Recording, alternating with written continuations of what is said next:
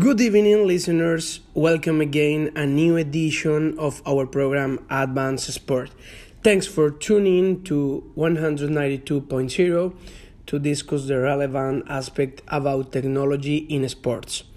In this lovely evening of May 20, 2018, we will discuss about VAR with two magnificent guests. Maybe some of you view this but are not completely familiar with this system. What is VAR? Well, stay tuned and find out.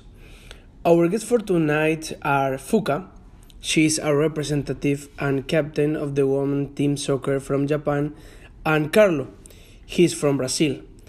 A recognized referee who has led important match in World Cup held in Brazil in 2014. Welcome, Carlo. Can you please explain for our listeners what VAR is? Diego and everyone, good evening. VAR means Video Assistant Referee and is a system to review decisions made by the head referee with the use of video footage in football matches. The VAR system is composed by a team of four referees that reviews decisions made by the head referee of the game in every important play.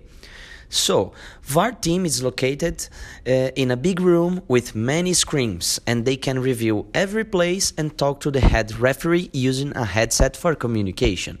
So Diego, the head referee, can also review the plays in details in screen besides the football field. Thank you, Carlo. Hello, Fuka. How are you? As a football player, do you ever have bad experience about the head referee decisions in your decisions match? Hello, Diego and everyone. Last year in FIFA World Cup, our team lost an important game because the head referee overlooked the call. We asked the head referee to change his judgment, but our demand was not accepted. We were so disappointed at this defeat because Japan never won a FIFA World Cup. Oh, Fuka, this is a very sad. But Carlo, with this system, this kind of misshoots will be reduced? Diego, this is a very good question. And before answer this question, it is important to mention that FIFA will introduce this system in the next Mayo World Cup in Russia, that will begin in June 2018. Football needs to incorporate the use of technology to help the head referee in charge for the match. Using this system, the misjudgments of the head referee will be contained because they can quickly review every important rules of the match. Oh, interesting. Fuka, do you agree with this system? Yes, I agree with the introduction of this system. If this system is used in soccer games, referees can have a chance of reviewing the judgments, so the number of misjudgments will reduce. That's why I'm, I'm in favor of this system.